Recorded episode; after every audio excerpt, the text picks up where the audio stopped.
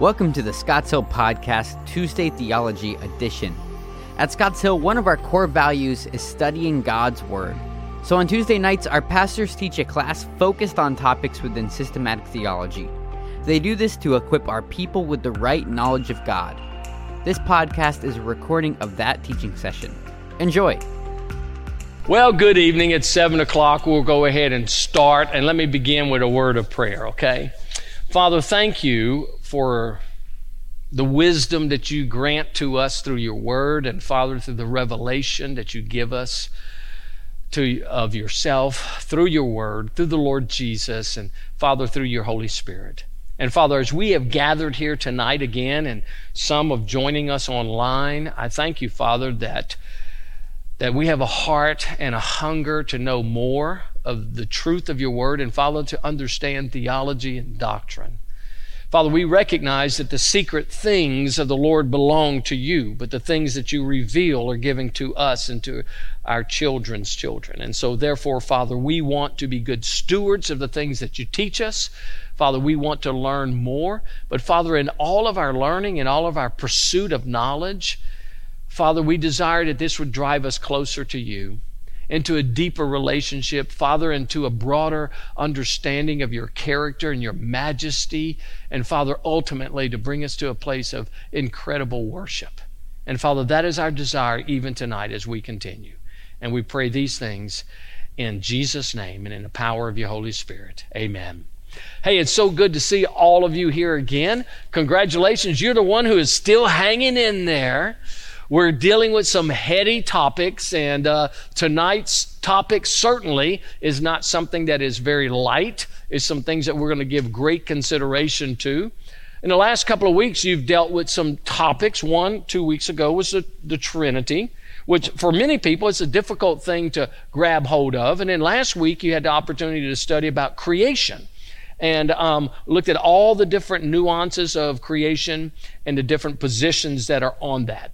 But tonight we're going to deal with a doctrine that has created a lot of confusion for many believers over the years.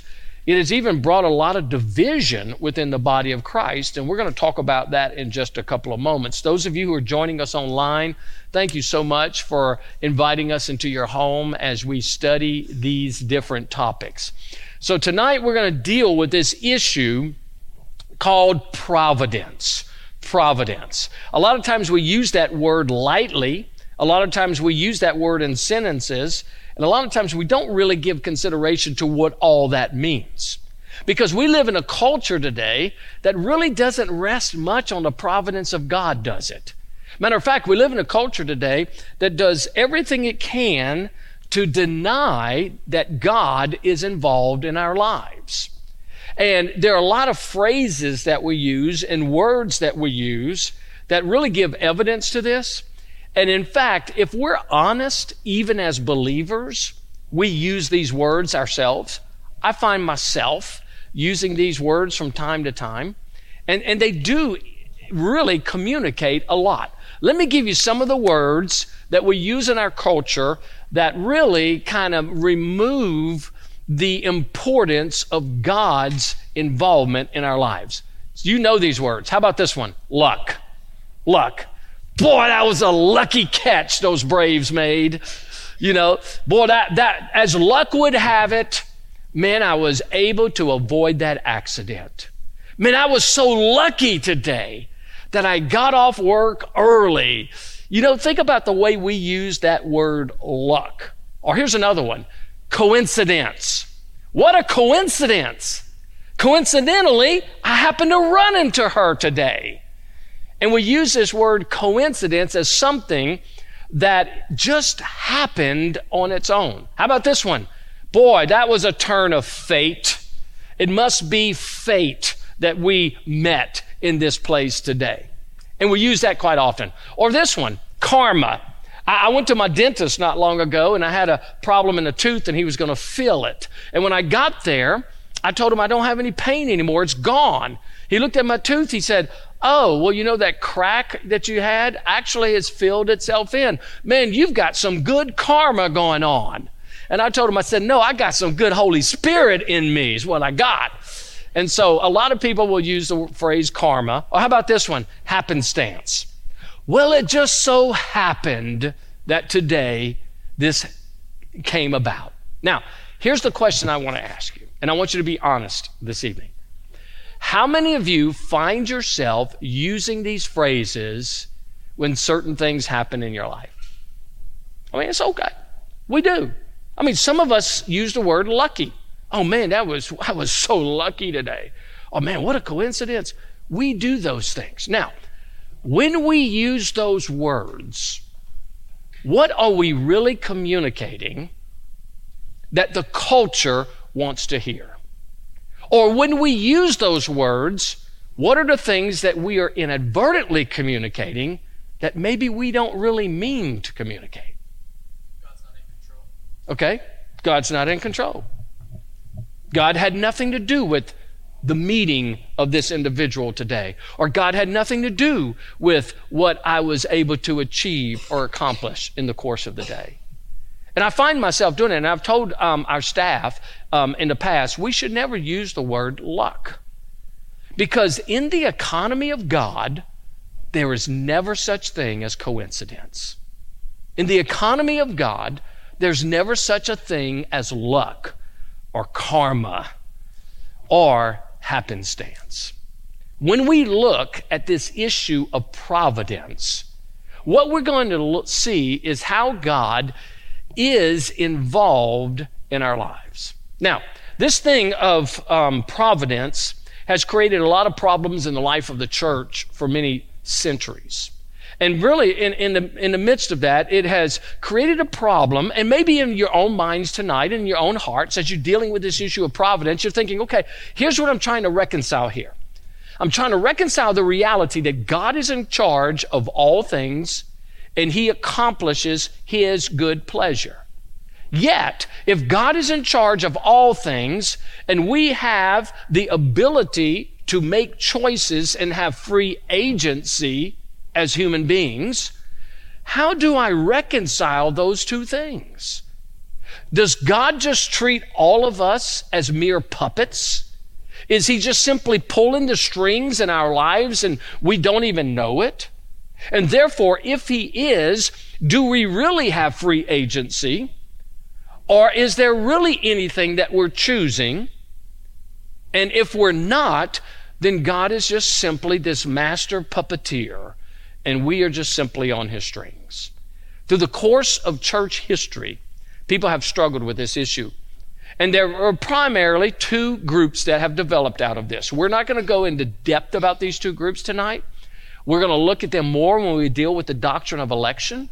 But two of those groups is what we would call Calvinist or Reformed theologians, and then Arminians. And the difference between the two groups really fall into these areas.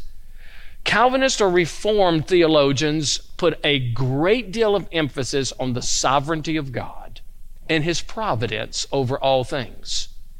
Arminians put a great deal of emphasis on the free agency of man or the free will of man. And over the years, they've had a number of debates over this. And so, even when it comes to the issue of providence, there's a great debate. That's why at the back of your book, in this lesson for tonight, in chapter 8, you will see that there are Arminian oppositions towards um, maybe reformed thinking of providence. We're not going to get into the Arminian thing tonight. Um, because we just simply won't have time. We're going to run out of time as we deal with this heady thing of providence. But this is nothing new. This is something that we've struggled through. And you may have struggled this week as you read this. Maybe you didn't read it, or maybe you read it and you felt, I really don't understand it. So we're going to talk about this tonight. And so here's how we're going to do it tonight. We're going to walk through the way that Wayne Grudem lays it out. We're going to kind of break it down. I'm going to give some points of what we've read. And then what we're going to do is I'm going to ask you some questions. And this is going to be a real opportunity for to you tonight to be able to share. Whether it's a confusion, whether it's, I don't understand this, how can this be, or this is how I understand it, we want to be able to walk through this together. Okay? Now, I've studied this for years, and there are always issues of it that we don't fully get. because it's a mystery. And it's hard to understand all of these things. But what we're going to do is we're going to rely on the teaching of Scripture again and what God's Word has to say. Okay? So those are the ground rules for tonight. And what we'll do is we'll begin primarily with the definition that He gives us. And I'm just going to throw that up there on the screen. He says that providence is basically broken into three areas, is the way that he breaks it down. God is continually involved with all created things in such a way that he, number one, keeps them existing and maintaining the properties uh, with which he created them. In other words, he's going to maintain his creatures and the order of nature in the way that he's designed them. Secondly, he cooperates with creative things in every action, directing their distinctive properties to cause them to act the way that they do. And then, thirdly, he directs them to fulfill his purposes. These are the three points of providence as we look at it. Now, let me just give you a bigger picture. Providence is like a subsection of God's sovereignty. God's sovereignty says that God does what he pleases and everything he does pleases him. God never makes a mistake.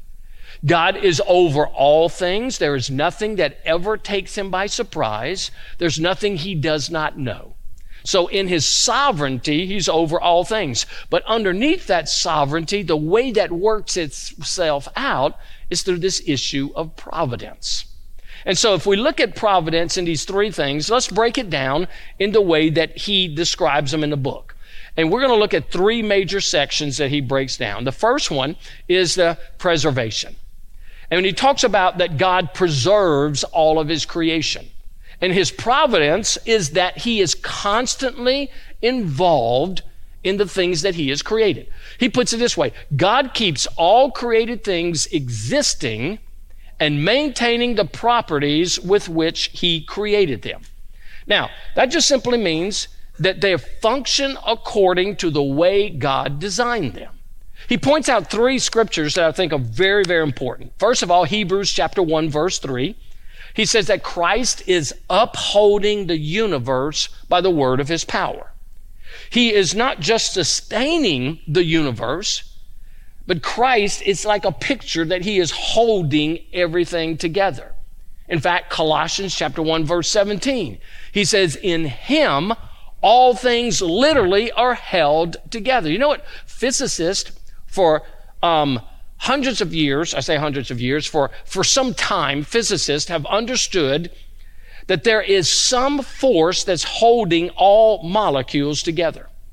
And if those molecules at any point would be divided, then you would have atomic blast. And physicists are saying that they don't even know what is the power that holds all things together. One says that no one of us should have the right to walk around with that many molecules that could at any moment explode. And some unknown force is holding the entire universe together. That's Christ. That all things are under his control and his providence is that he's continuing to hold them together. And in Nehemiah chapter 9, verse 6, he talks about all of creation, the things that were created in the heavens and on the earth and in the seas. You preserve all of them. So, this part of God's providence, a lot of times is pretty easy for us to understand, isn't it? That He is holding all things together. Now, here's the question that I want you to answer what are some examples of things that God has preservation over? That He preserves them, they act according to the way He created them, and they always act according to the way He's created them. What are some of the things that you saw in the book or some things in nature that you could say, yeah, God is preserving these things? Somebody tell me. Water, water. She read her book. All right. And, and how is he preserving water? Yeah, water does what water does. And then when you look at water, whether it's frozen or liquid, you know, it's always, or gas, it's always in the same way. It always functions as water. It's pretty predictable um, when you deal with the issue of water. And God is preserving that function. What else? Somebody said something? The solar system. Okay, let's take planetary movement. Let's take the laws of planetary movement. They are predictable and they operate in the same way consistently. What are some other things? Grass. Grass. I don't know about you, but the grass in my yard, it doesn't, not really predictable. It dies and I don't know what it does half the time. But you're right. God controls the grass. He grows the grass. It's predictable. It does the same thing. What are some other things? Sunrise, sunset. Yeah. That's pretty predictable, and we're glad that it is, aren't we? Yeah. Any others? Animals. Animals. Okay. We're going to get into that in that next one, but yes, they are designed the way that God's created them. An animal doesn't necessarily have to think and reason, and they can't do that. They operate by instincts. Now, you might think your dog or your cat is specifically smart, but they operate by instincts in the way that God has created them. Okay? Or here's some other ones. Throw them up there. Water. We talked about grass. We talked about, how about gravity? Gravity. You don't break the law of gravity. The law of gravity usually breaks you. So it works the same way. Planetary mo- movement and scientific method. We talked about that. What about technology? You talk about electricity. You talk about the way all of these things work. Technology changes, but it usually is pretty predictable. So here's what when we deal with preservation, God's providence is He's working over all of these things. Now, here's the question I have for you In what ways does God's providence through preservation encourage you? As you read about this and you think, wow, God is over all these things, how does it encourage you? You can count on it. Okay? It's predictable. It's not going to change unless some miracle happens like Jesus was able to do and suspend the laws of physics and walk on water, calm the, the storms, things such as that. Yeah, it's predictable. Somebody else. How does it encourage you? It's a good thing I'm not in control. It's a good thing you're not in control? Okay, boy, yeah, we would not be good at being God, as I said a couple of weeks ago, huh? Mindful of you. Yeah, that's a great, because now it's becoming very personal, isn't it? Yeah. What else? Who else? How does it encourage you to know God's providence in His preservation? Okay, very comforting. Anybody else? His love. I wrote three things down. Let me give them to you. God is intimately involved with His creation. God is not a deist. He didn't wind up the world, let it go, stand back, and say, okay, I'm just going to let it run till it runs out of time. He's not a deist. He is intimately involved in his creation, which means he's intimately involved with us. Here's the second thing he is ultimately in control of his creation. Now, we can rest assured that he is in control of all things. Then I wrote this other statement down that you and I sang as children. He's got the whole world in his hands. And when we deal with providence, we're dealing with Him not just creating, not just sustaining, but upholding everything. And you realize at any moment, if the Lord Jesus released it, it would no longer exist. And so every bit of it is under His control and His authority. And for me, that does give great comfort because he's intimately involved. I, we, we serve a God who knows when a sparrow falls to the ground. Now, you and I don't care much about sparrows falling to the ground, or we certainly don't think. How many of you get up and drive to work and think, I wonder how many birds are going to die today? You don't do that. Neither do you care. But God does because He's intimately involved with every bit of it. And He's ultimately in control of all of it. You know, we, we can think about all the possibilities of disastrous events taking place. And yet, when we know the God of the universe, we can absolutely be comforted and secure that He's over every bit of it. So, the preservation part of God's providence, for me, is not really that difficult to grasp. I, I think of all the pieces of providence, this is the easiest one because we've been taught He's got the whole world in His hands ever since we were little kids. But now we come to the second part that I think is going to be the challenge concurrence.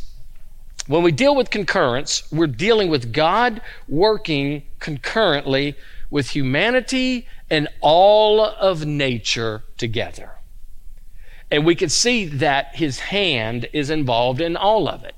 God cooperates with created things in every action, directing their distinctive properties to cause them to act the way they do. Now, when you read that, it sounds like God is a puppeteer and we're the puppets, that he's going to be pulling the strings, but that's not what concurrence is speaking about. Ephesians chapter 1, verse 11, one of my favorite verses, is God works and directs all things after the counsel of his what? Good pleasure. Of his will or his good pleasure. And this is always working to fulfill God's desire for his own good pleasure. And everything that's been created is for the pleasure of God.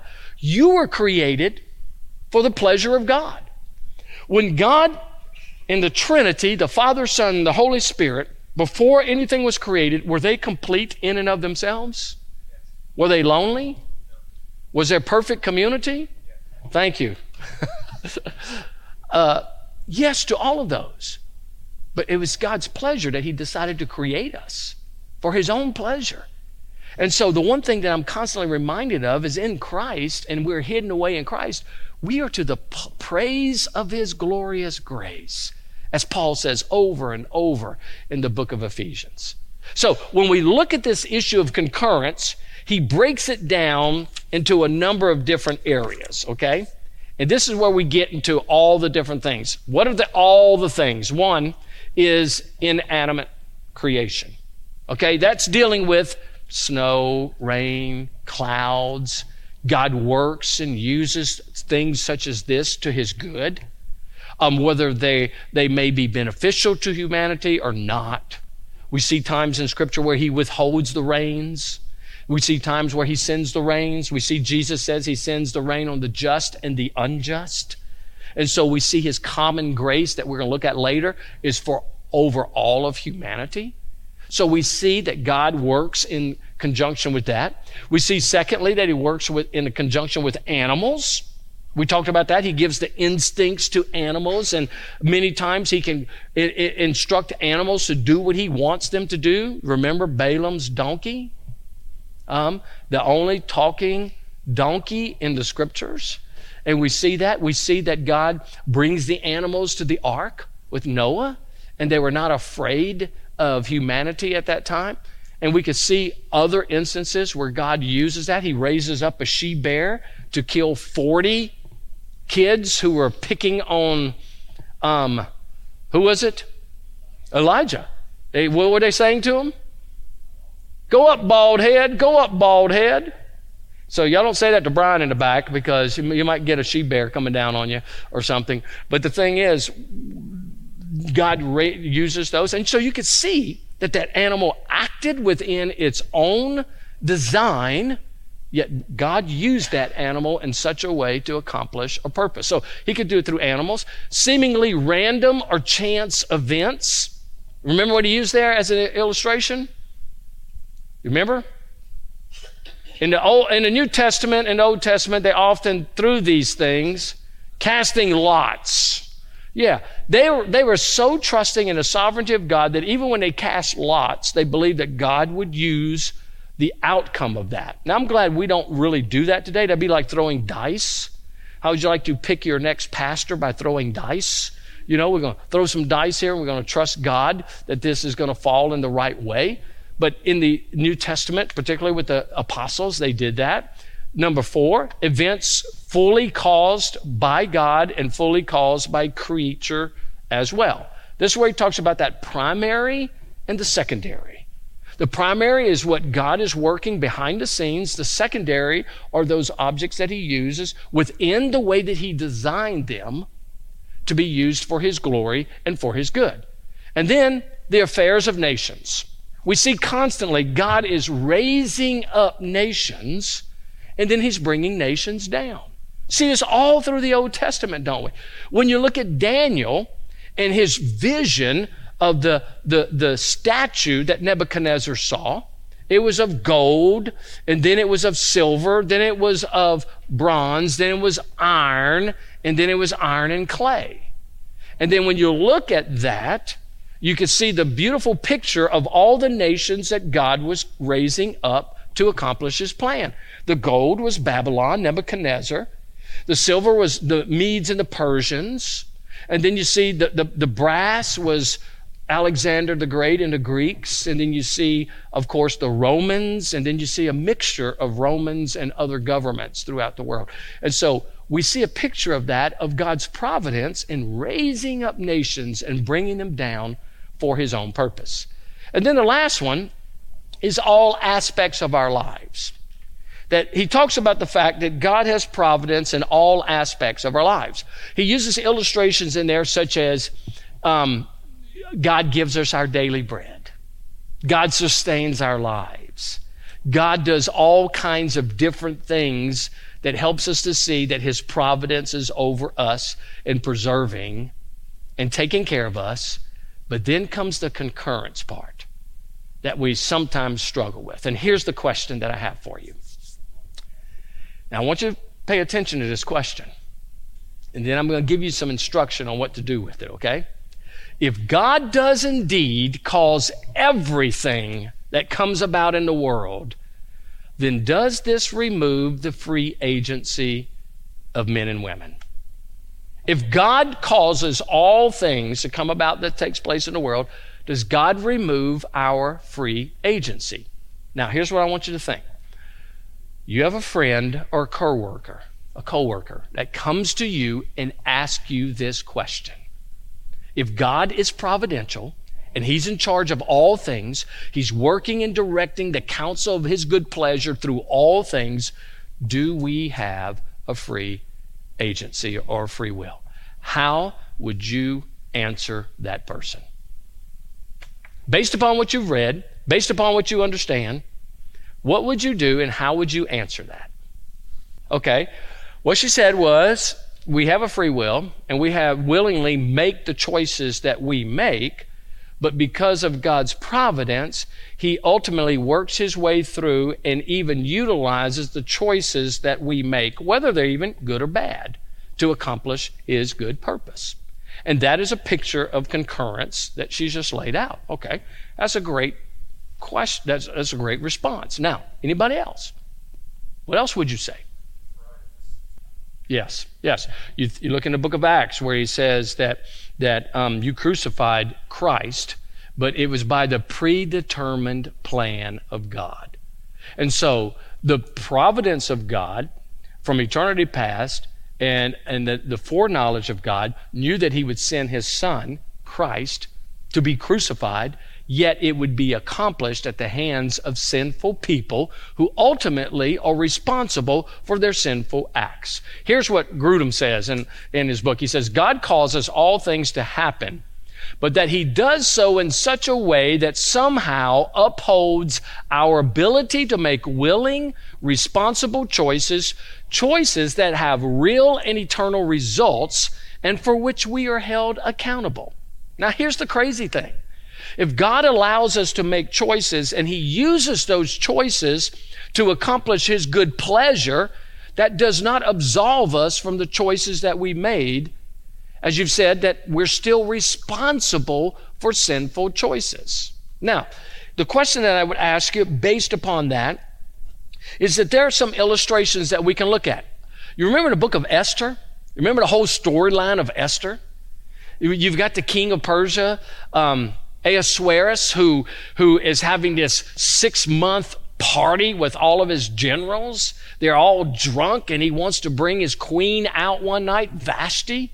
And Queen Vashti, whatever it was that he wanted her to come out, dressed only in her crown, it says. Some suggest that she was to come out naked, wearing only a crown. That's probably not what it meant but it was some way that was disrespectful to the queen, so she refused to come out. And God used that selfish, drunken state of Ahasuerus to make that, that, that command for her to come out. And when she didn't come out, he got so mad that he disposed her as a queen. And so God used his decision and his actions to bring about a plan that would ultimately protect the people of Israel. And then some guy on his, his cabinet decided, let's have a beauty pageant. And we're going to find the most beautiful person to be the queen, and she will be set in place in that. And all of that was carried out by the actions of individuals, and yet God is working in the midst of all of that. Now, the interesting thing about the book of Esther is it is not in the collection of Dead Sea Scrolls because they believe that there's, because they're nowhere in the book of Esther is the name of God mentioned. But here's the wonderful picture of the whole book of Esther is even though we don't see the name of God mentioned, God is always behind the scenes, always working and directing all things after the counsel of his good pleasure, and he uses the willful choices of people, whether they're good or they're bad. And he can work all of this together in such a way that it's not like he's pulling the strings. It's not like he's doing all of these things, causing us to do this, though sometimes he is definitely working and leading people. Let me give you another illustration that's not in Scripture Alexander the Great. One of the great um, things that Alexander the Great wanted to do in his legacy was to leave the world with a common language. Because the world was so divided in all of its languages since the Tower of Babel. And so he wanted to, a common language. So as he's conquering the world, he's teaching the world Greek. And so people are learning Greek. And so this common language is established after Alexander the Great. Then Rome comes along which are the, the iron legs of Nebuchadnezzar's dream. And then when he comes, the Rome comes along, what do they do? They want to create a travel system where people in the world can travel safely from one country to the next. And they develop what was known as the Pax Romana, which is the peace of Rome.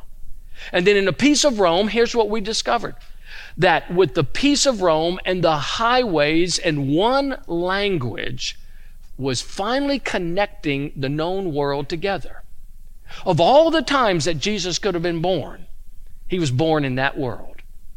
And he died in that world. Why is that significant? Because after his death, the apostles could freely travel through the known world, protected by the Roman government, with one common language and telling the world the good news of Jesus Christ. What was the New Testament written in? Greek. Greek. And the whole world could hear this. Here again, here's the picture of God working behind the scenes. And he's using people in such a way that these are choices of theirs. He, he may have put this in their hearts. The scripture says that he put in King Cyrus's heart to rebuild the temple of Jerusalem. He put in King Cyrus's heart to go and, and, and allow Zerubbabel and others to go and to reestablish Jerusalem. And so, what God does is He uses people and gives them the freedom to be able to walk within those willful choices, whether they're good or whether they're bad. And so, this concurrence is God is always behind the scene. And again, we don't fully understand how all of that works. Now, the issue of concurrence includes both God's purposes and man's actions to always achieve his goals. Now, there's one other piece that is the most difficult, and you've read about this. And it goes to what about evil? What about evil? How do we reconcile evil and God using evil without God being complicit in doing evil. Does that make sense? So, how does God allow evil? And if God's in charge of all things and He ordains people to do evil things, how in the world can that happen without Him being responsible for evil deeds? In other words, here's the question I want to ask you If God does indeed cause everything that comes about in the world, then what is the relationship with God and evil in the world? Does God actually cause the evil actions that people do? If someone asks you that question, how would you respond? Does God actually cause people to do evil things and he uses it? How would you respond to that? I told you these are some heady things. Vic. Okay. God knows all of our hearts. He knows the propensity of the sinful nature that we have. And so God can allow us. Now, one of the things that He uses that I don't necessarily agree with the word, and, and we'll highlight this a little later, but He says that God ordains some things to be, some people to do evil things. And some people say, no, He doesn't ordain people to do evil things. He allows people to do evil things. And that certainly is true in our world, isn't it? We see it every single day. And some people will say, well, if God's in control of all things, what's the difference? If He allows it, does He not ordain it? And so sometimes we're getting into some semantics here, and we're getting in some deep waters again that we don't fully understand. Um, but one of the things that we have to know, yes, would you raise your hand? Yeah, and, and, that was one of the illustrations. My next question was going to be what are some illustrations that you can use from Scripture that demonstrate that God uses the sinful choices of humanity to accomplish His good? Okay. Yeah. Joseph. Beautiful picture of it. Matter of fact, I got it right up here, I think. God, he says, God sent me before you to preserve life. Okay. He says, yeah, God sent me here. Now, who was it that, that threw him in the pit? His brothers, yeah. Who was it that sold him to the Ishmaelites? His brothers. Who was it that had him, um, who p- purchased him? Potiphar. Who was it that had him basically thrown into prison? Mrs. Potiphar.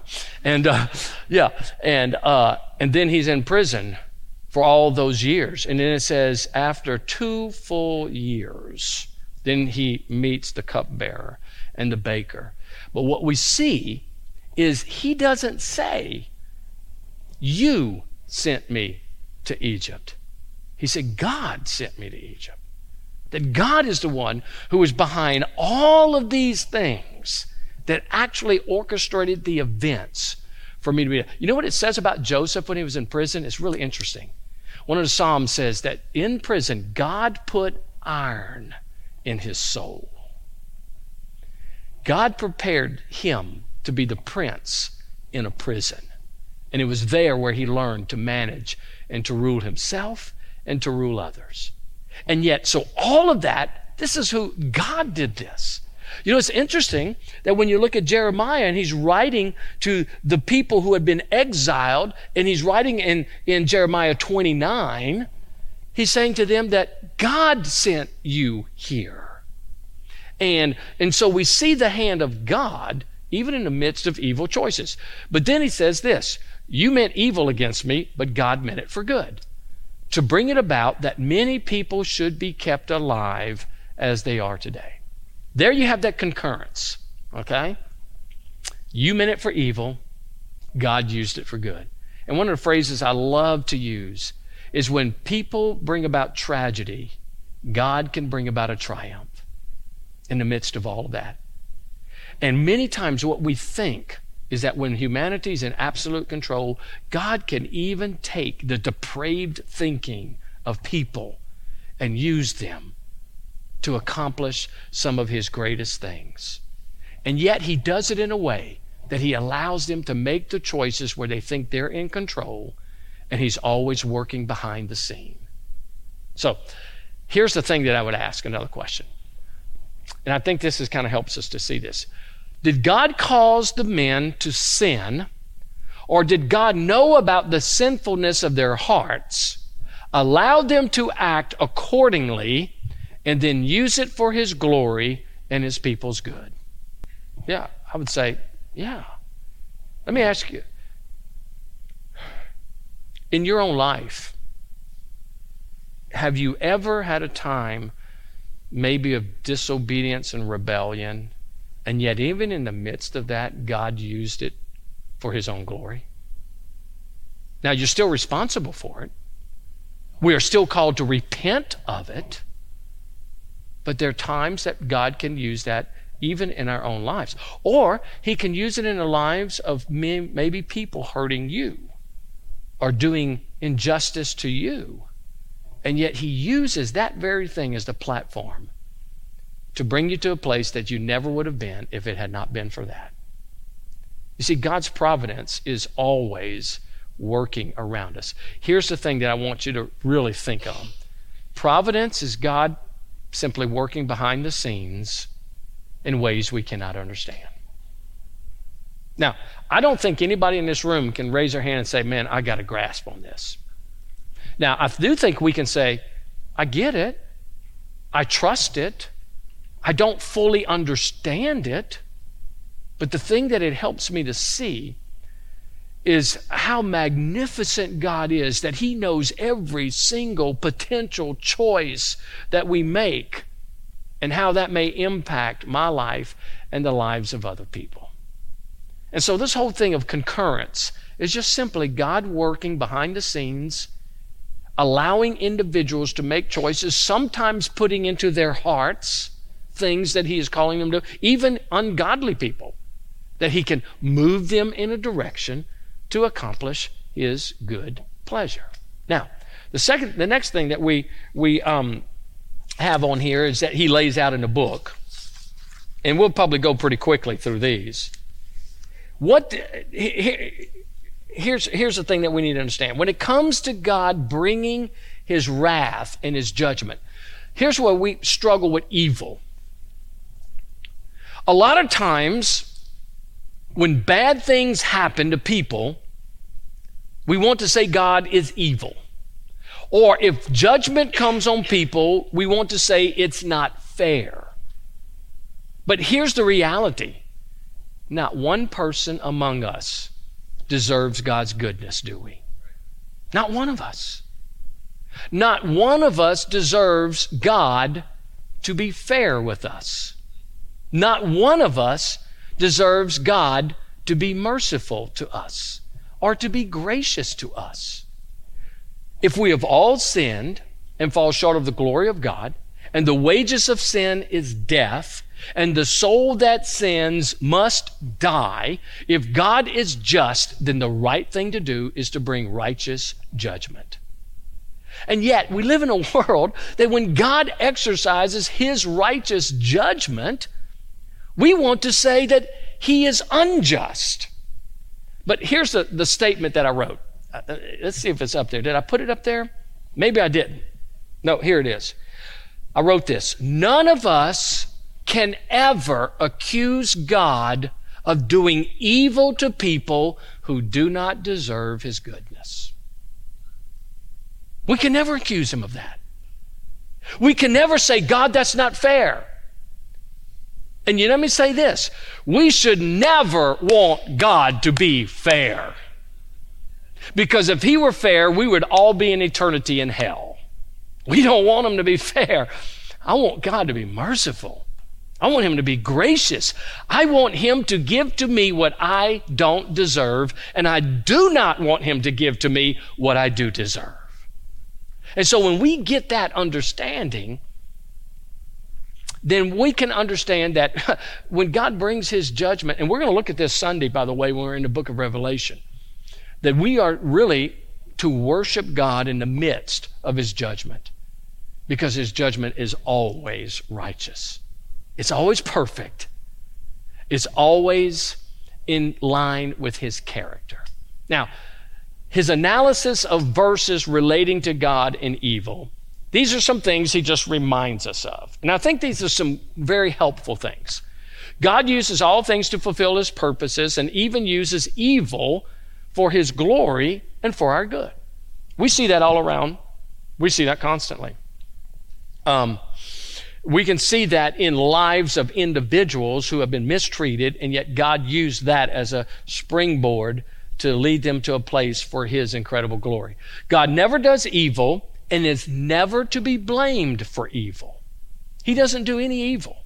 Now, the God of Islam has the propensity or the ability to do evil. We talked about that earlier. That the God of Islam can be a malicious God, but he just chooses not to. Our God cannot be that, which gives us confidence that we can always trust that he will never do an evil thing. Okay? God rightly blames and judges moral creatures for the evil they do. Even though he may work around behind the scene and use it for his own glory, they're still accountable to it. Um, evil is real, not an illusion, and we should never do evil, for it will always harm us and others.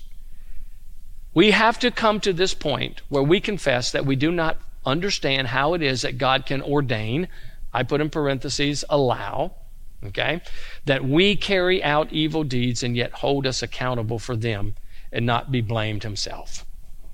We can't fully understand that. How does God use people who do evil things, or maybe even sometimes is apparently involved with the evil choices they make, yet he himself can never be blamed to be evil because he doesn't do any evil. In our minds, that's a hard thing for us to comprehend. And so, with this whole thing of concurrence, we can just see where he's constantly working in all things. Now, he, he gives the last section, which is dealing with government. God has a purpose and he providentially governs or directs all things in order that they would fulfill his purposes. God has a purpose and that we see Romans 8:28 that God works and causes all things to work together for his good to those who are called according to his purpose. See, that's a wonderful verse. God causes all things to work together for his good. Um, to those who are the called according to his purpose. Now, some people misquote that. They just end at God causes all things to work together for good. He does, but he also does that for those who are called according to his purpose. For those of us who have trusted Christ, here's the thing that we can rest assured in that this is not this kind of synergy where we live our lives and we hope just you know you know it's it, that that that phrase let go and let god that is a false doctrine there's nowhere in scripture where it says that we're to let go and let god. In other words uh, paul tells us that we're to work out our salvation with fear and trembling which means in, in the greek means we're to walk alongside with god as he's doing this. He has a responsible part and i have a role of obedience in following him. And I'm called to do that. And so, as we uh, trust in the Lord in that, we can know that He's always behind the scenes. He closes with some important human actions. And here they are. We are still responsible for our actions, every one of us. We're always responsible for the actions that God calls us to. And um, as I said earlier, um, there are times in our lives where that should lead us to repentance and brokenness. Our actions have real results and do change the course of events. I mean, sometimes the way that God will use you in your actions to impact the lives of other people. I'll give you an illustration.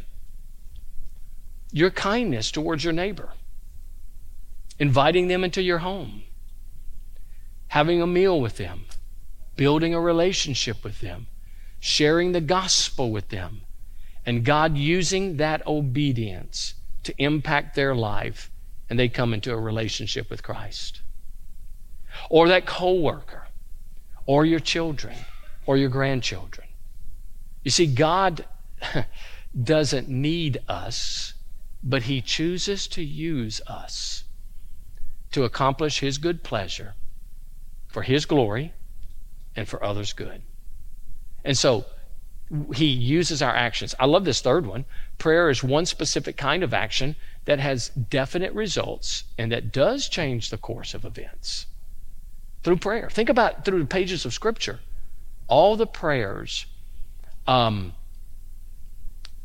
that blessed the heart of the Father. And as a result of that, there were things that God did. Now, ultimately, God was fulfilling his good purpose in all of that. But even through the prayers of people, God works in our lives and in the lives of other people. We're responsible to act and not to wait on God. That's what I said. It's not let go and let God. And then lastly, we cannot fully understand this doctrine. I think that's the one point we can all agree on tonight. Now, as we're wrapping this up, we got about six minutes. What questions came to your mind? What issues that you really struggled with? And what maybe comments that you might add to it? Yes, sir. Yeah. This this is this is one of those questions that's really hard to answer because here's the question. God created Satan. Satan was probably the most powerful, the most beautiful angel. Isaiah 14, um, Ezekiel 28, both of those passages paint pictures of Satan before the fall. He was called the beautiful cherub. He was probably responsible for the worship of heaven. His name literally means light bearer, Lucifer.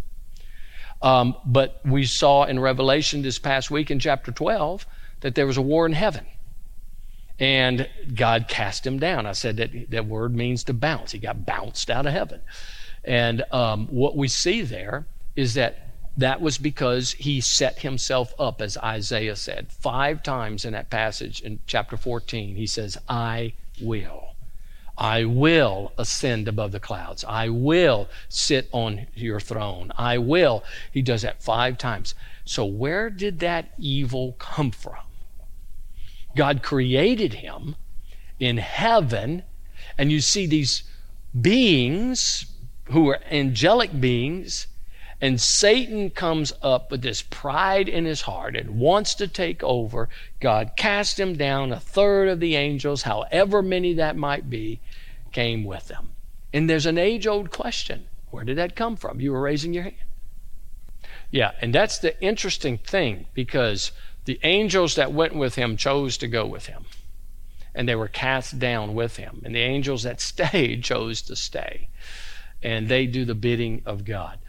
And the thing that we see in that whole picture is this mystery again of what we don't fully understand. But I do appreciate you said that God did not create evil, but the allowed that evil to exist. So the question comes back many times well, if he's allowed it, then did he not ordain it? And all of these questions become to be circular. Yeah, that's a good point. It's a great point, in fact. And, um, and so we can, we can look at that. It is interesting that the issue of pride, I will say this, that what we do see from Satan is that, and somebody said this one day, and I, I think this is an incredibly true statement pride is the national religion of hell.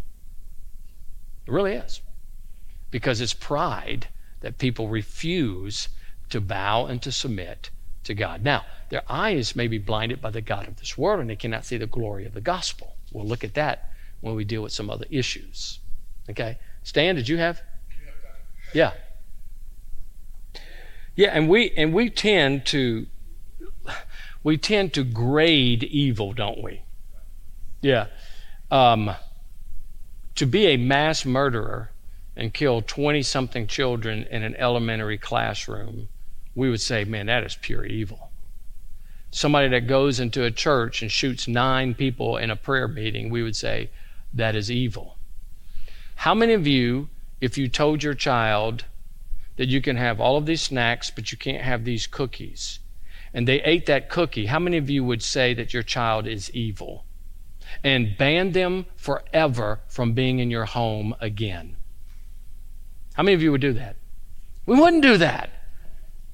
Yet, the seriousness of that disobedience that Adam and Eve acted upon was enough to separate them from the loving Creator that gave them paradise.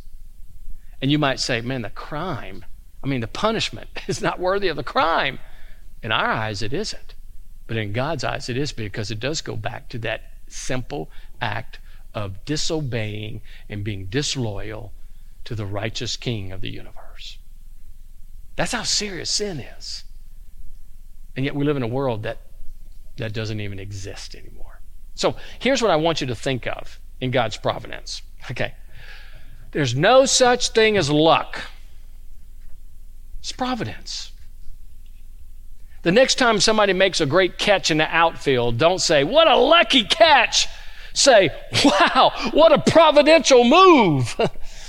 or, Man, I was so lucky I didn't get a flat tire. It was just by God's providence that it didn't happen. What I want to train your mind to think in this next week is His providence. How many good things happened to you today? Do you even know? How many potentially bad things didn't happen to you today? Do you even know? The reality is this is you're in God's hand. And as you're walking, and as Paul says in Acts chapter 17, we live, we move, we have our being in Him, there's this absolute providential care that God has over His people. And even the choices that I make, now, we should never have a fatalistic approach. Well, it doesn't matter what choice I make, God's going to use it for my good. Remember, there's an accountability for that and consequences for it. So we choose to please God because He's worthy of our obedience. And we trust Him that all through the course of the day that He is watching over us. When I was a young man driving home from work, I was working sheet metal, coming down this road called Greenwell Springs Road. A lot of truck drivers coming down the road constantly. I was driving my step side Dodge pickup truck, had my window down because my air conditioner didn't work in Louisiana. That's not a pleasant thing. Had my arm out the window, and I'm driving along, and I'm thinking of God's sovereignty. And these trucks are just buzzing past me. I mean, and I'm thinking, God, at any moment, you could allow any one of those trucks to lose control, and they would take me out. I am under your sovereign hand. And I was going around a curve, and I've never had this ever, ever, ever in my life happen before or since then. But I'm driving, and all of a sudden, I just hear this voice in my head slide over. And instantly, I slid over, and a rock from a truck that big flew in, hit my back glass, and shattered it. If I wouldn't have slid over, it would hit me right in the eye. Probably would have killed me. And I'm like, I got to stop thinking about these kinds of things. and but the, the reality, I use that as an illustration of, of how God is constantly watching over us. Think of all the ways that God protects you and your children and your grandchildren through the course of the day. And really, what that should drive us to do is just to say, Lord, you're in charge. I don't have to worry because you're preserving me, you're working in me. Your Holy Spirit indwells me, and I am yours, and I trust you completely. That's the wonderful thing about the sweet providence of. I have a, I have a saying that I always use God's providence is so sweet. It is so sweet. Think about the way you met your spouse. You might want to blame the devil for that one, but no, but no, you think about the way that God brought you together and the circumstances that orchestrated the events of your life. And you think about all those things and those happen chance meetings that brought you to a place of great joy. Behind the scene, there's a loving Father who's walking through all of this. And even though we can't fully understand it, I can embrace it and trust Him for it. So let's walk in His providence this week, okay? Um, and next week we'll jump in chapter 9. We're going to take a week off when we get to the Thanksgiving week, give you a break for that. And then I think we're going to take off from there all the way through December and jump back in January. So we have just a few more weeks left. Here's what I want to encourage you, and thank you for staying with this. I've been doing my lessons. Chris and I have been doing our lessons. She's in a women's meeting tonight, so she couldn't be here. And because I'm studying this with you. I, have never gone through this book before. I'm going through it with you. And um, loving it and struggling through it. And my wife and I having great conversations through all of this. But it's been very, very enriching. Listen, don't feel like you have to get a grasp of everything. These are just seeds that God is planting in your life. And those of you online, just hang in there and keep doing that. And we're glad to walk with you through that. Let's pray. Father, thank you. Thank you so much for your word. Thank you for who you are. Thank you, Father, that there are mysteries about you that we will never know this side of heaven, and that we will have all of eternity to be able to be with you and to learn of you and to love you and to worship you. Father, we thank you for your sweet providence in our life. And even tonight, as we go home and as we rest and as we go through the course of this week, that we lean into you. And Father, we love you. Thank you for loving us. And we pray this in Jesus' name. Amen. We hope that this podcast was a blessing to you and that you grew in your knowledge of God. If you liked this podcast, I encourage you to share it with your friends and your family on social media so that others can hear the truth of God's Word. Till next time,